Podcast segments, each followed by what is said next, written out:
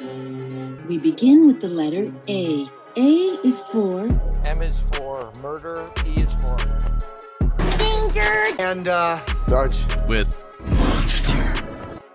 help! Love me and be, b- b- b- b- b- please help. Yeah. Welcome to another exciting, mysterious episode of Mm. the Is For podcast. Tonight, I will be leading the story, if you will. Uh, my name is Monster, and joining me tonight is the inquisitive Danger. Say hello, Danger. Uh, hello, danger. So, tonight's going to be a fun episode. Tonight, we are doing the letter K is for Kramer, a man by the name of Philip Taylor Kramer. Now, I'm very excited to tell this guy's story for a couple of reasons. It is fascinating. But what's going to make this episode a little more fun is Danger. How about you tell us what you know about Philip Taylor Kramer? Zero. Nothing. That makes that makes me very happy. So- very, very happy. you know, you and I actually had talked about it a little bit, and I know nothing about this. I assume, and I purposely didn't look up anything on this. I assume that this has to do with uh character from the Dustin Hoffman movie. Maybe Ooh. I don't. I don't know. Kramer versus Kramer. I, know, no, no, I- I, I don't just- believe it does. I I don't know. That's the thing. I know nothing, and I purposely did not look anything up because you were saying that me not knowing anything going into this would be a lot more fun, and I'm here to make a good time. So, I, eh, for anybody that's tuning in, if you know who Philip Taylor Kramer is, you know where the story's going, and you know that it's fascinating. But if you don't know who it is, you are on the ride with Danger. And let me tell you, Danger, I hope periodically you jump in with some predictions because I highly doubt you will guess where this is going. All right. I am going to put my thinking cap on. I'm going to try to make some predictions. I don't know if any of them are going to be right. Just, you know. Yeah. This is going to be fun. I'm very excited. This is this is a story I kind of stumbled upon within you know the past couple of years, and as soon as I heard about it, I was like, I don't think a lot of people know this story, so I want to tell people. So All right. And I'm quite curious as to how uh, Mr. Kramer fits into our overarching theme of things that we have here. So, oh, it he fits in in so many ways. all right. Well, let's do it. Let's talk about Philip Kramer. We'll start at the beginning. Philip Taylor Kramer was born on July 12, 1952, in Youngstown, Ohio. Okay. As a child, Kramer was very interested in astronomy. When he was five years old in 1957, the Soviet Union put its first satellite into space. Okay. And then in 62, JFK announced that America would be putting a man on the moon. Right. All of these things contributed to Kramer's fascination with space. But what was a big part of that too is his father, Ray Kramer, was the head of electrical engineering department at the Youngstown State University. All right. Kramer would go there and sit with his father and, and watch him work and listen to him talk about space travel and all this stuff. And he was fascinated by it. Cute little anecdote. Uh, Kramer was so into science that by the age of 12, he and his father had created a laser that had the power to shoot down balloons and won the first place at his school science fair. That would be a hell of a science fair project. I would like to see the trifold poster board for that. Did, was it a rule that you had to have a trifold poster board in order to uh, submit your science project? Because I feel like every one of them did. I don't know if it was a rule or it was just such a convenient way to display the data of whatever your project was, or if it just kind of became a thing that you just did because it was such a great way to display the data. I don't I don't Can know if it was a rule. Can you think of one example as an adult where a trifold cardboard display would come in handy? Yes, actually, uh, for soundproofing purposes. Yeah, I'm sorry. I I'm sorry. I used my my knowledge of things. Yeah, no, not sorry at all. Okay, so around this time, Kramer taught himself how to play guitar. Okay. Oftentimes, if you're good at science and math, you're can be it, it's easier to learn the technical aspects of an instrument. Um, It's amazing how many people who are musicians work in uh, IT or one of those types of things. So Brian May from Queen is a great example of that. Oh, yeah. He's he's one of the smartest humans alive, and he's also an incredible guitar player. Mhm. I know that. I think he's a, I think he's like a he's got like a doctorate in math or something, doesn't he? Yeah, it's some sort of science. Now I'm curious. I'm going to look it up while we're talking because you know. Yeah, just you know, one more little little point on that. I think um, it's a very left brain, right brain thing. You know, the creative side versus the analytical side, and a lot of people are more so one or the other. But when you come to the technical aspects of an instrument and music, Mhm. they go hand in hand. Pretty, you know. He pretty has a. PhD in astrophysics. and He's in astrophysics. I don't know. Sorry. Um, whatever. with a PhD in astrophysics. Yes. Uh, from the Imperial College of London. Uh, Hmm. and was a chancellor chancellor of Liverpool John Moores University. So uh, he was a science team collaborator with NASA's New Horizon Pluto mission. Hmm. Um, he is a co-founder of the awareness campaign Asteroid Day. And asteroid 52665 Brian, Brian May was named after him.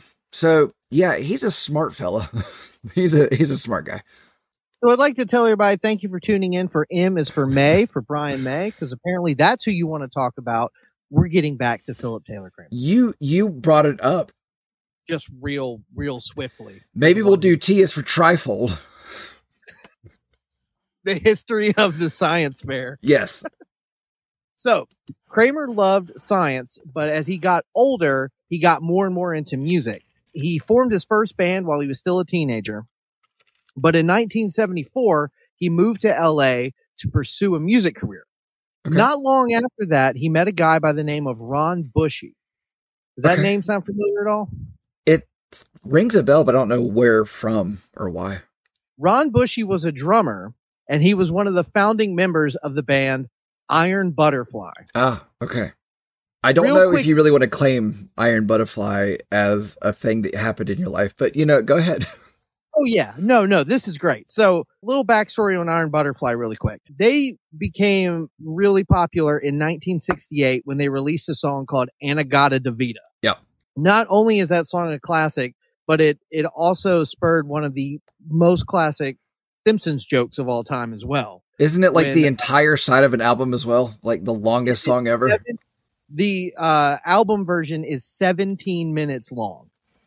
The uh, the radio version is four minutes. But there's this incredible Simpsons gag where the congregation is walking into church and Bart is hol- handing out quote unquote hymns, and it's And in got the it. Garden of by I Ron Butterfly, and it shows them like all singing and stuff. Homer leans over to Marge and he's like, "Hey, remember when we used to make out to this hymn?" and, and at the end it says 17 minutes later, and it shows the organ player, the little old lady, just like furiously hitting the keys and sweating, and then she just passes out. But And, uh, stupid long song. I mean, Oh, yes, very much so. unnecessarily long. Yes, for yes, because they weren't a super proggy. They had prog elements, but they weren't. They were more kind of psychedelic, Yeah. and uh, the best I could compare them to would be like the Doors, because they had kind of the blues bar kind of guitar riffs and a lot of organ. Organ was Yeah. kind of front and center. Now, by the time Kramer met Bushy, this was in 1974, and Iron Butterfly wasn't really a thing anymore. But Bushy and Kramer sort of got the band back together and actually did a couple more records. Um, Kramer plays on two Iron Butterfly albums, uh, Scorching Beauty and Sun and Steel. Uh, both of these were released in 1975, and these are a little more straightforward, like 70s classic rock sounding. There's still organ, but it's not as in the mix, you know? Right. Um, and there's no 17 minute long songs. So, Yeah. you know, go figure. But then eventually Iron Butterfly did break up and, uh, Kramer continued to play with Bushy, um, in the bands Magic and Gold between 1977 and 1980. Good luck finding anything about a band called Magic that doesn't sound like white boy reggae. Yeah. Um, and it's hard to find a band just called Gold. So Yeah, I wasn't able to find much about it, but I would imagine they kind of sound similar. One more funny anecdote about Iron Butterfly. Do you know? I don't know if this is true or not, but the myth behind In-A-Gadda-Da-Vida, where that came from, No, I don't. I feel like I should. I feel like I've heard it, but probably it's one of those old rock and roll wives' tales, and I don't.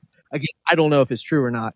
But what I always heard was that the singer came in and was so drunk that he couldn't sing in the Garden of Eden. So he got behind the mic and was like, "In the Garden of Eden, baby," and they were like, "That's terrible, but kind of go with that." Right. and that's how it turned into that nonsense, whatever In-A-Gadda-Da-Vida means. But I Um, I don't. I'm not going to say it's not true. You I, it sounds like it would be true, right? Right, right. So in 1980, Kramer went back to school. Even while he was touring in in his bands, um, his bandmates often uh, mentioned that he would constantly be writing down numbers and and equations and like he would be at a restaurant with the rest of the band and they're all like goofing off and he's got cocktail napkins and he's writing equations down and stuff. So while Kramer was in school, he became a contractor for the U.S. Department of Defense. Okay. On his first day on the job, he had to raise his right hand and swear an oath of allegiance to the United States. He had to keep everything under lock and key and worked on whatever covert operations they gave him. And he did eventually, while he was still in school, uh, get a degree in aerospace engineering. All right. So maybe not quite to the level of your favorite man, Brian May, but right up there near it. I never say he was my favorite. I mean, I like Queen. I, I, Queen's just fine. too. But yeah, um, Brian Mays is a smart fella. I don't know. Anyway, So, because of the covert nature of most of the projects that Kramer worked on, it's hard to say uh, what all programs he did work on. Um, however, most details seem that it's very likely he worked on a nuclear warhead missile known as the MX. Mm. Uh, this was a bomb that was designed to hit targets on the other side of the world. yes, Um, I've heard of the Kramer- MX. yeah. So Kramer, again, we think, worked on the navigation tech so the rocket would be incredibly accurate. But again, he had to hide what he was doing even from his own colleagues. Yeah. So 1987, Kramer gets married to a woman named Jennifer.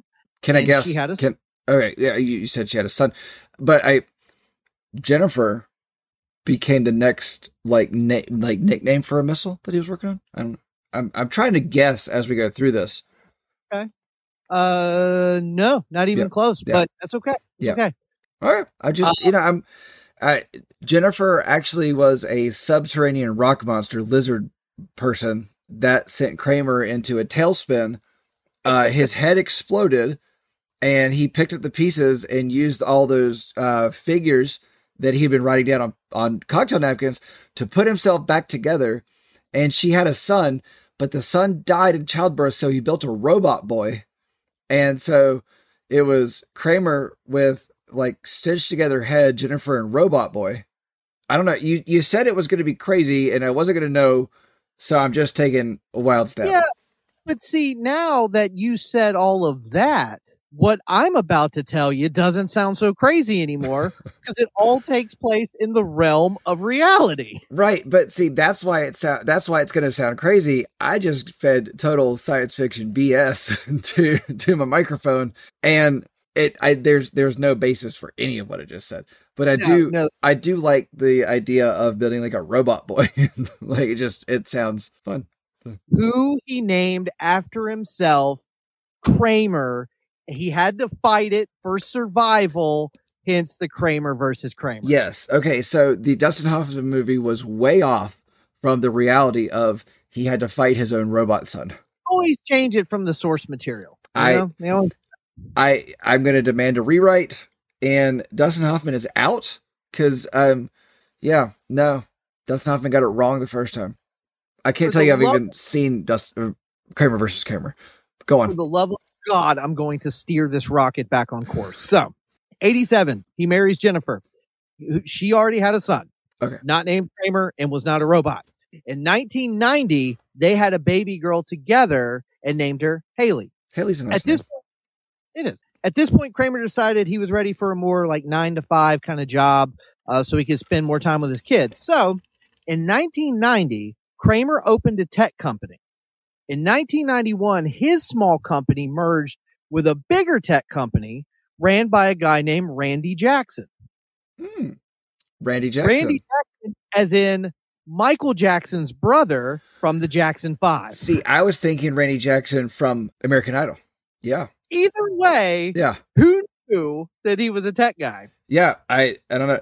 Um, is Randy Jackson from American Idol related to Michael Jackson at all? I don't.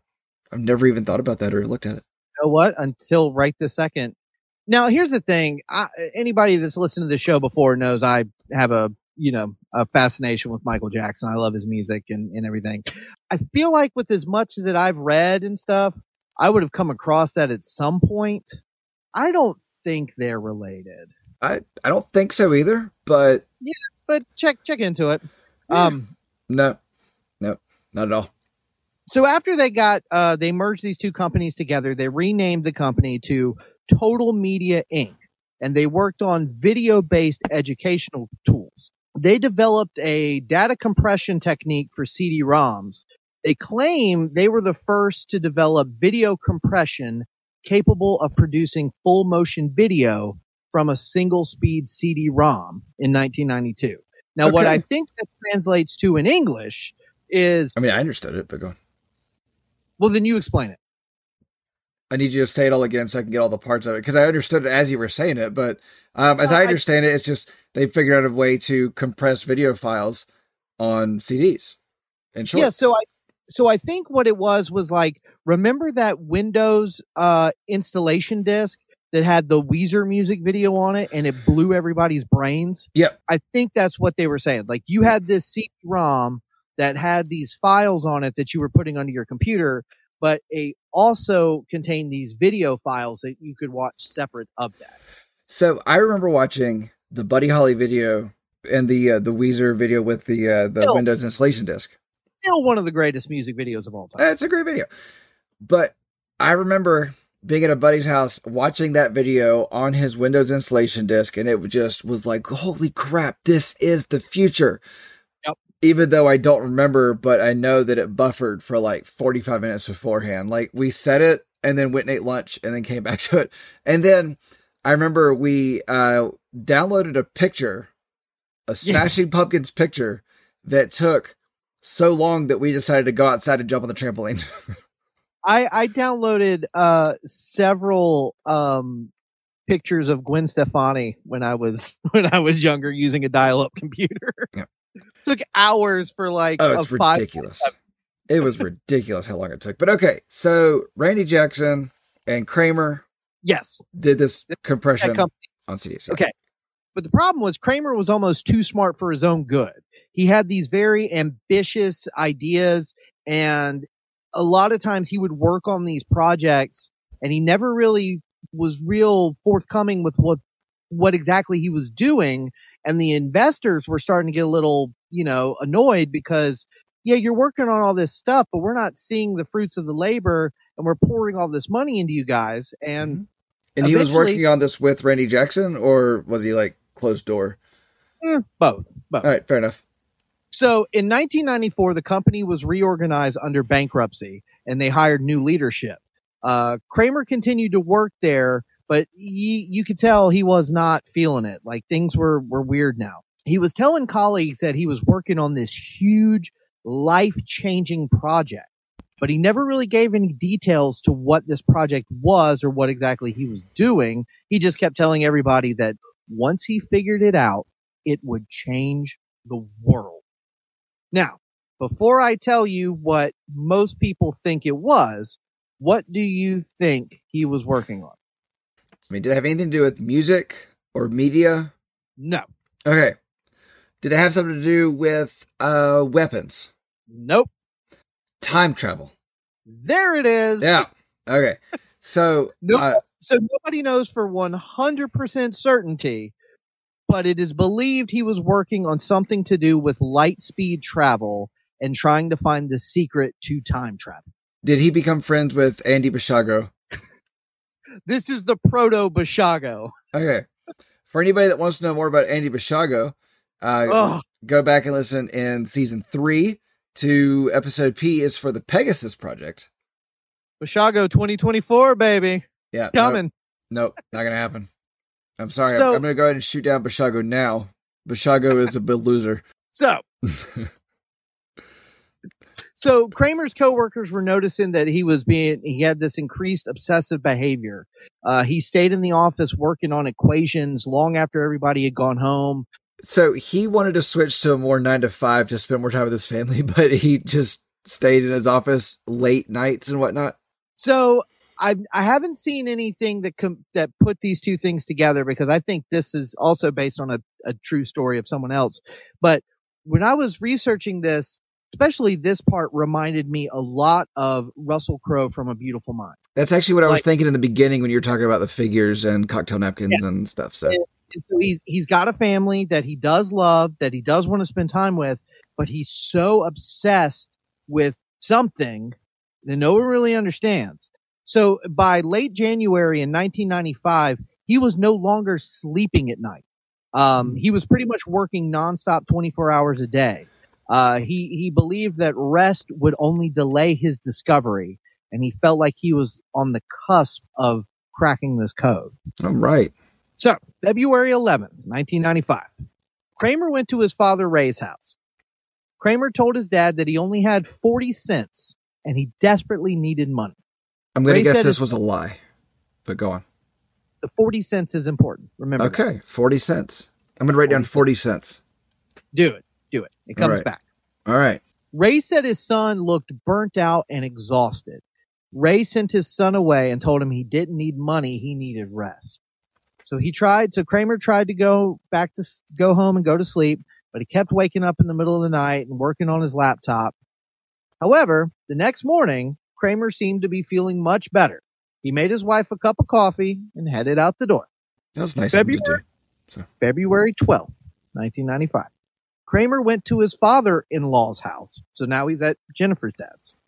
Kramer gave him a kaleidoscope and cryptically said to him, it's all right here. Hmm. Then Kramer left and headed to LAX to pick up his friend, Greg Martini. Martini was one of Kramer's old colleagues who was in town on business and Kramer was going to pick him up and drop him off at his hotel. Now, this is when it gets weird. Okay. And are there any more Jacksons involved? No, but someone else we know is going to pop up in a minute. Okay, I don't. I wouldn't say I know Randy Jackson, but I just I know Randy Jackson by proxy uh, to Michael. A familiar name. Okay, a familiar name. Cool. Okay, let's go. So let me tell you what happens on on this day. Okay, Kramer. what was This- the date this is- again? What was the date again? So this is on February twelfth, nineteen ninety five. Okay, Okay. So this is for there. There is a timeline of this because of some facts that I'm about to give you that they can kind of pinpoint that this all kind of happens this way. okay, Kramer entered the entered the airport parking lot alone. He was driving his green Aerostar van. we had a burgundy one growing up, but going. Did you? Yeah, yeah. Okay. Green Arrow Star van. Yeah. That comes back. Okay. So, 45 minutes later. I very rarely take air- notes in an episode, but I am on this one. So Well, Yeah. So, yeah, it's, it's, it's coming. all right. So, 45 minutes later, he leaves the airport and he didn't have Greg Martini with him. okay. Now, at some point after that, Kramer called his wife Jennifer and asked her to explain the situation to Martini. He said Kramer left without Martini, but planned on meeting him and Jennifer at Martini's hotel later that afternoon. Okay. He For also a told martini. his- yeah. Yeah. All right. Go on. No, no, they were drinking margaritas. He also told Jennifer that he had a big surprise for her. Yeah. Last She time I said no- that to the woman, it did not go over well. But go on. I have a slightly above average surprise for you. I have a surprise for you. Jennifer had no clue what that meant. She didn't know what he was talking about or anything. After this, Kramer proceeded to make 16 phone calls to other friends and family, okay. all varying degrees of, of weird. But the one that we know for sure is at 11:59 a.m. he made his last phone call to 911. Okay, so what time did he start making these calls?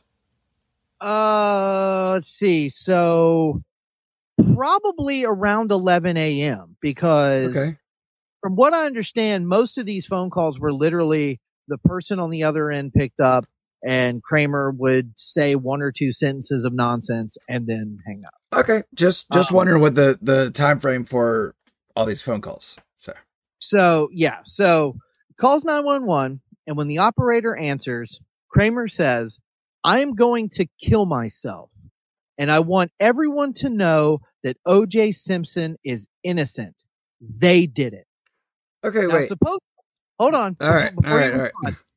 Supposedly, this was a reference to a video evidence in which Taylor was hired just before his, uh, before all this happened to analyze the authenticity of a videotape that the FBI and the DEA had on OJ Simpson's murder trial. You know, they were kind of like, again, Kramer was a part of this video CD-ROM stuff. So they were like, he can analyze this video data. Is that true? I don't know, but that's what that was in reference to. Okay, OJ Simpson is now a part of this. The juice, the juice. So Jennifer and Greg Martini are waiting in the hotel lobby for Kramer to show up like he said he would. They sat there for hours waiting on Kramer to show up. He never showed up. He was officially missing. All right. Now, I'm going to tell you what's going to happen next, okay? But at this point, where's your head at? What are you thinking? Um, was was uh Kramer wearing gloves? Because the glove don't fit. You can't quit. Um, yeah. I honestly, we have jumped from he was working on missile guidance for missile or uh, uh, location guidance for missiles to Randy Jackson, and now Mhm. we're a bad friend at the airport, and you fail to pick up your friend. Uh, this was in the time before cell phones, so you know, uh, Mr. Martini uh, could not call Kramer and find out where he was. So uh, payphones galore, phone calls. Uh, OJ Simpson, forty cents, nineteen ninety five, Aerostar van. I got, I, you, I got nothing. Like this is, uh, this is uh, weird so far. we're not done. There's All still more weird. Okay. Yeah, I'm, so I'm in. I'm in. Let's go for it. for the next several days, Jennifer and other friends and family passed out thousands of flyers around Los Angeles to try to find Kramer. I didn't mention this before, but from what I understand, Kramer looked a lot like you. Oh, He was like six foot seven. Uh, he was a little bit stockier and I, he was very, I think they said he had kind of like long, curly-ish, like kind of disheveled kind of look. The what I was picturing was Will Ferrell in the Blue Oyster Cult SNL sketch. okay, fair. Yeah. Okay. Yeah. So as soon as they, you know, started doing this, um, the, the, the police were getting several calls from people saying they saw Kramer in their town. One said he was spotted as a, at a bus stop in West LA. Then a pawn shop owner near, uh, where Kramer used to live said he saw a tall man with a wedding ring enter his store shortly after Kramer went missing. He was apparently very interested in the computers at the pawn shop. I'm sorry.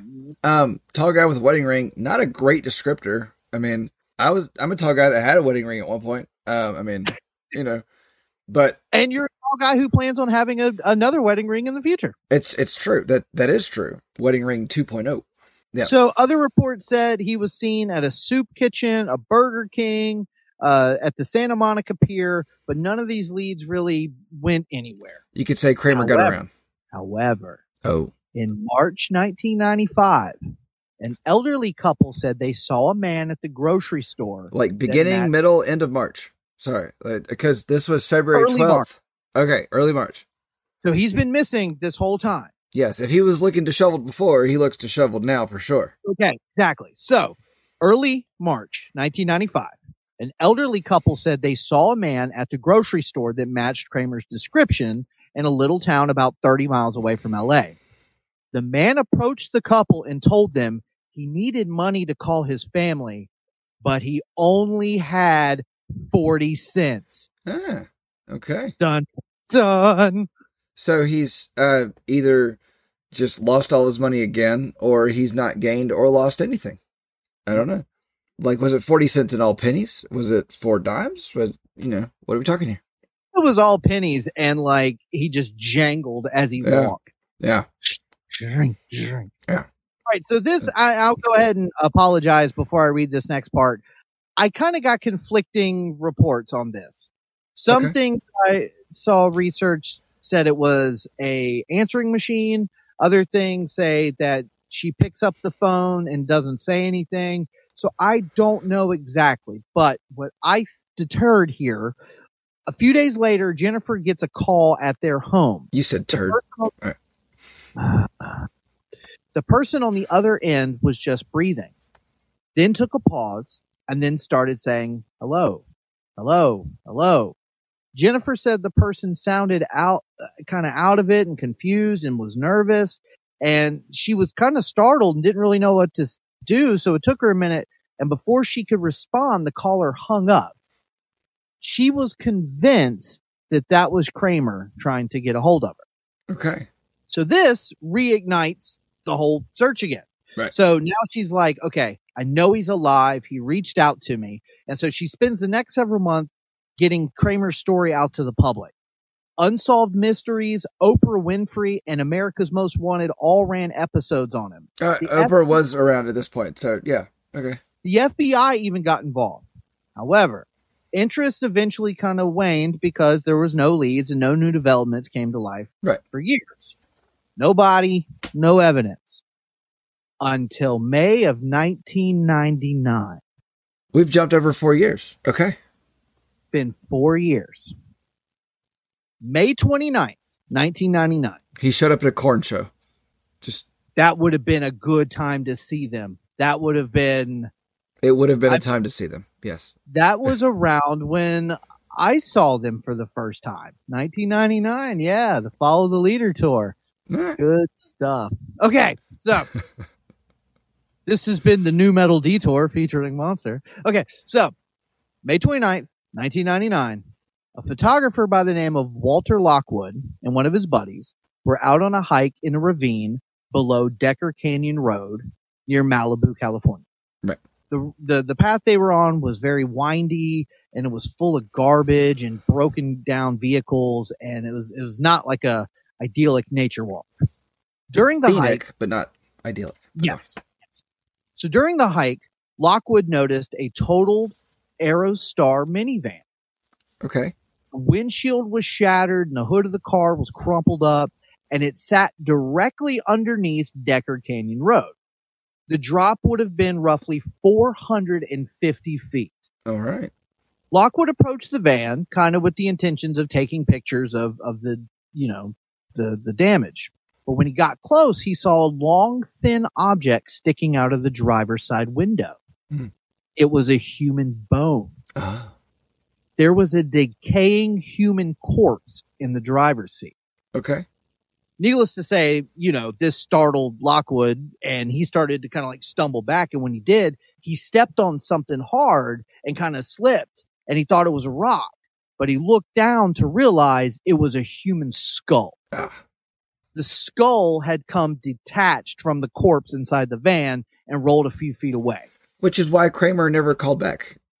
Just When saying. the, when the police arrived, they searched the van and they found Kramer's ID in the van.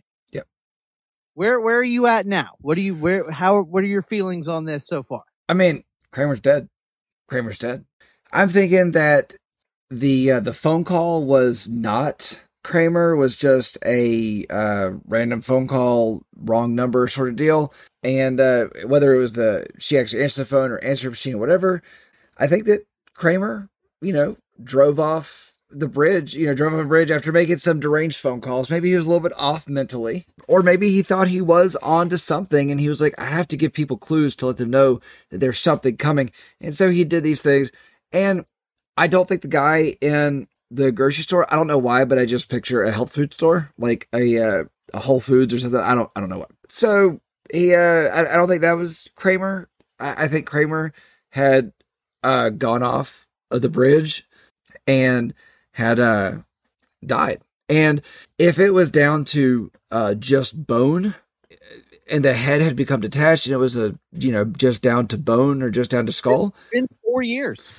Yeah, I I don't know the decay rate of things out in the open, but I feel like it was probably about then. And I, I don't think that was him in the grocery store. I think it was just a coincidence. He said forty cents. Um, but I think where he said OJ is innocent was just maybe his uh, speculations in himself. I think Randy Jackson is actually to blame in all of this. I I think Randy Jackson and Randy Jackson's a real killer. That's where I am. I wasn't expecting you to go that far. Yeah. Because I got a little bit more information to share with you. All right.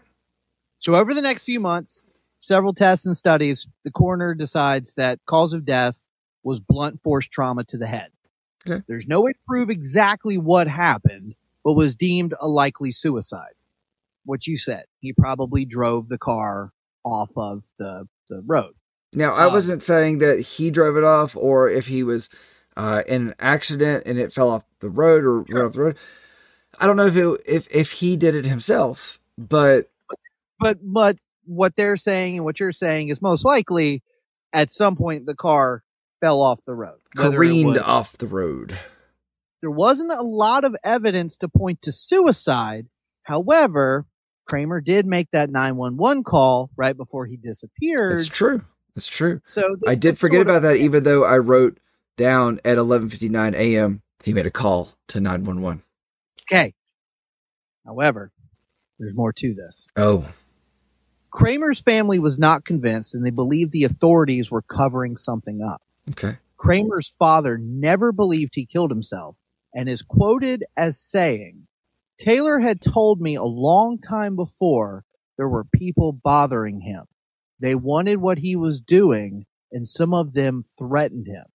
He once told me that if I ever say I'm gonna kill myself, don't you believe it one bit. I'll be needing help. Okay. But he didn't make that call to anybody but 911. And he made how many calls before the 911 call where he could have said, Hey, so, uh, you know, some other weird shit, whatever, and then ended it with, Hey, by the way, I'm gonna, gonna kill myself. But he didn't do that. Here's my theory. All right. That is the Philip Taylor Kramer story. That is from his whole life, from being a nerdy little kid, becoming the guitar player for Iron Butterfly, joining a tech company with Michael Jackson's brother, Mm-hmm. claiming OJ Simpson was innocent, Yep. and then turning up as a rotting corpse. Okay. Now, here's my theory. Okay. Kramer was abducted and then murdered by a foreign government. Uh, Kramer had been working on an equation that would allow us to travel at the speed of light. This would allow humans to travel through space and time. Because Kramer was working on this and had knowledge of covert operations being performed by the US government, he could have been a target to foreign governments. In the months leading up to his disappear- disappearance, Kramer was becoming more and more paranoid. He told his wife and dad that he thought people were coming after him because of his work. Kramer even told his dad that if he ever said he was going to kill himself, that his father should not believe him. Instead, it was code for being in trouble. When his dad Ray heard about the 911 call, he assumed that Kramer wasn't really going to kill himself. He was in danger and needed help. Kramer may have been using the 911 call to communicate that he was being followed while, while at LAX. The 911 call could have also been Kramer's way of throwing off his pursuers. They might quit chasing him if they assumed he was dead.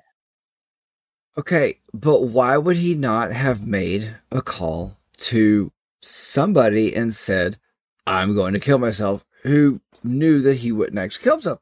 It, it does not hold up to me. It does not. And all because he said to his father that if he ever said, if I ever say I'm going to kill myself, then I'm not going to. And I have to assume that he also said that to his uh, to his wife. But uh, did he call her in the what was it, 16 calls before? yeah, yeah. Not, He, yeah. he told he told her that he had a big surprise for her. That's right. and yeah um now and and i'll i'll be honest with you i didn't have time to research every single little you know youtube thing and and website i'm sure that if you do enough digging you can find out every single one of those 16 phone calls and what he Yeah. said and who they were to it is entirely possible that one or two of them were to I, I think one was definitely to his uh, father-in-law, and one was probably to his father. Um, and he very well might have said, you know, hey, I'm going to kill myself. Wink, wink, elbow, elbow. You know, here's the thing. Too many times people are working on these things that are classified that we don't know the details on. And then all of a sudden something happens to them. And sometimes it's this. Other times it's their name is just dragged through the mud and they're made to, to look like an absolute crazy person. Well, like my man Basiago. Okay. okay, he wasn't dragged through the mud, except maybe at Gettysburg, but he just was a crazy Oh, person. Obama said he knew him. I that doesn't mean anything to me. I don't know. Okay. So to, to wrap all this up, All right. I think this is an incredibly interesting story. It is I- interesting, especially since Randy Jackson and OJ Simpson were involved. Yes. Like the fact that this nerdy kid joins Iron Butterfly of Yeah. all bands Right. and then goes on to have this a beautiful mind situation. Cause that's the other thing. So uh, we, we brought up that movie earlier. If you think about what was going on in that movie, he, he was trying to solve these equations for some made up reason. And he believed in his mind people were coming after him. Mhm. That is a not a common thing, but when people are this brilliant, sometimes things snap like that.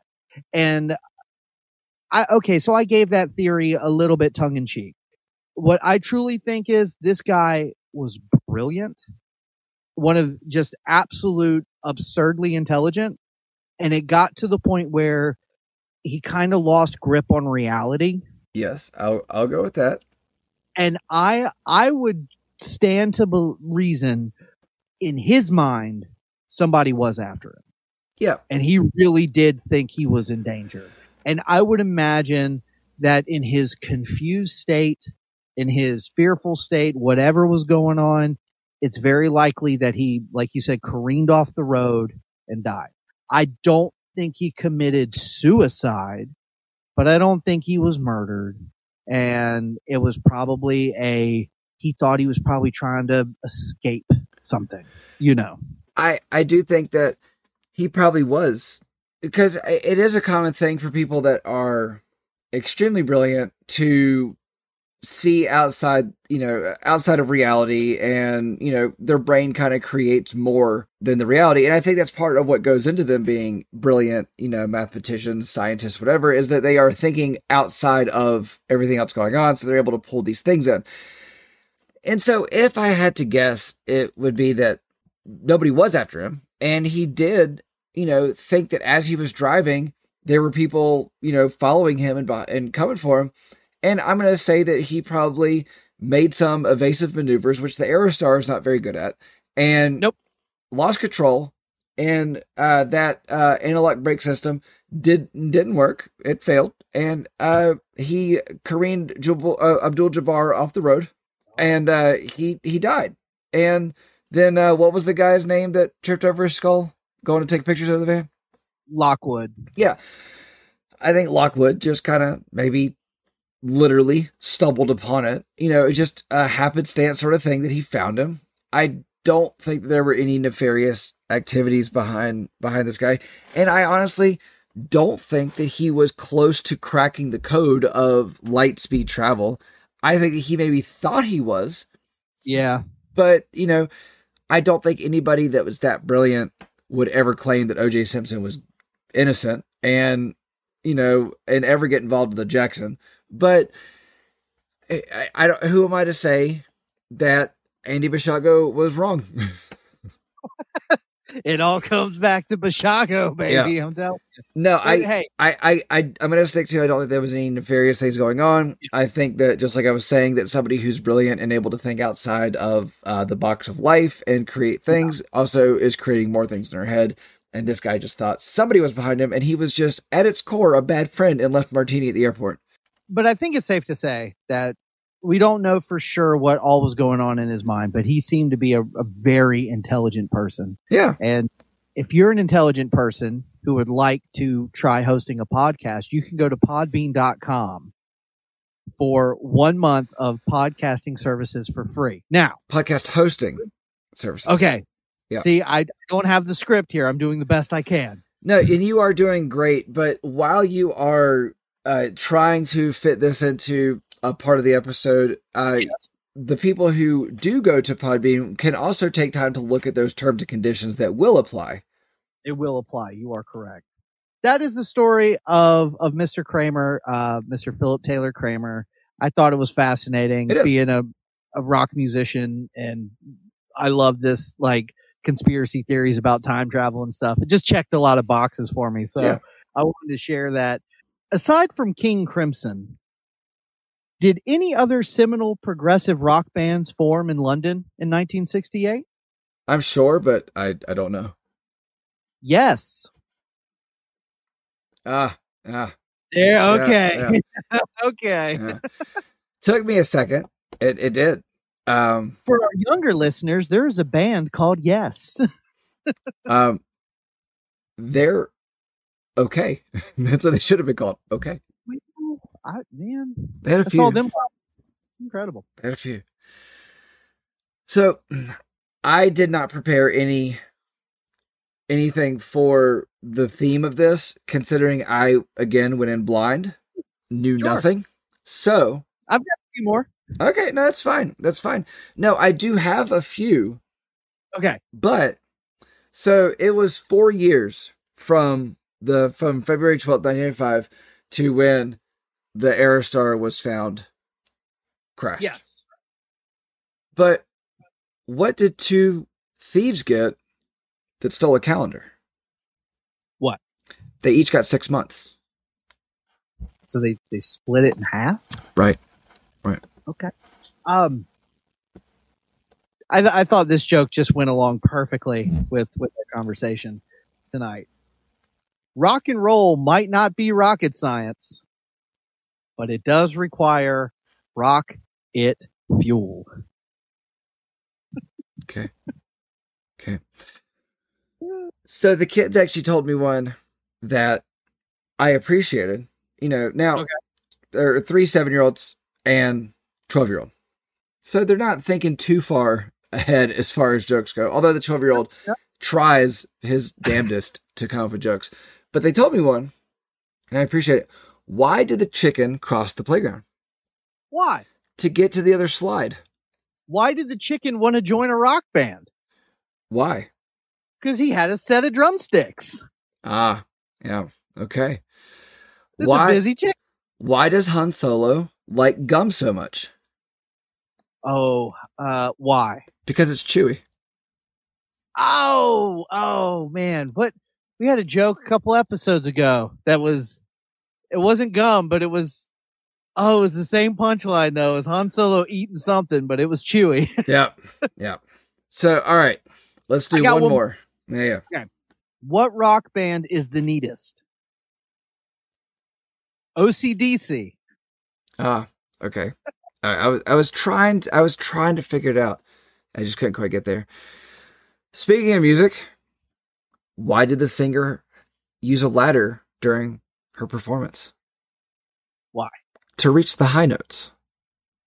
Yeah, Yeah, I thought that might be it. Well, if you've made it this far, thank you for listening. Yes. I Thank you for Uh, listening.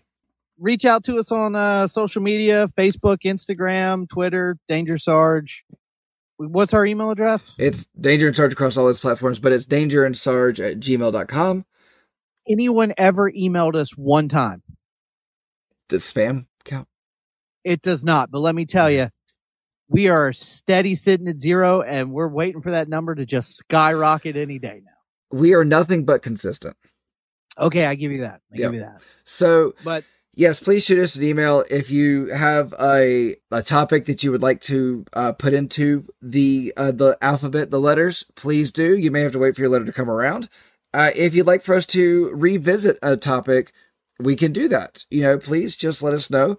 If you'd like uh, to see our notes, go put your own together because you're not getting my notes. Mostly because I don't hold on to them. Anyway, so thank you for coming back. Thank you for listening. Please do us a favor. If you got a few minutes, share this episode because I'm sure somebody out there drove an Aerostar van and uh, what a twist for them. Uh, it's a smashing end to the Aerostar. Gotta be at least one Iron Butterfly super fan that does not know this story, and Yes. they need to know. yes. So, uh, and if you got another minute, uh, leave us a review. Five star review would be nice, but if you think we only deserve three, I'll take it. It's okay. If even one, it means you listened. so Three is generous. I will. I will say three is generous. it is. It is. So, all right. Thank you for listening. What? I thought you were gonna finish closing it out. I was going to hand it off to you since this was the episode that you led. But all right, thank you for listening, everybody. Uh, I appreciate it. Monster appreciates it, and Sarge does, even though he is still on vacation, and uh, he will be back next episode. So you love him, you hate him. I don't know. We love him. Sometimes we don't like him, but we don't like each other most of the time anyway. So, um, Also, all right. Have a good day, everybody. Good evening, depending on what time you listen to this. later. Long farewell, auf Wiedersehen, adieu. It's over. Done. Done.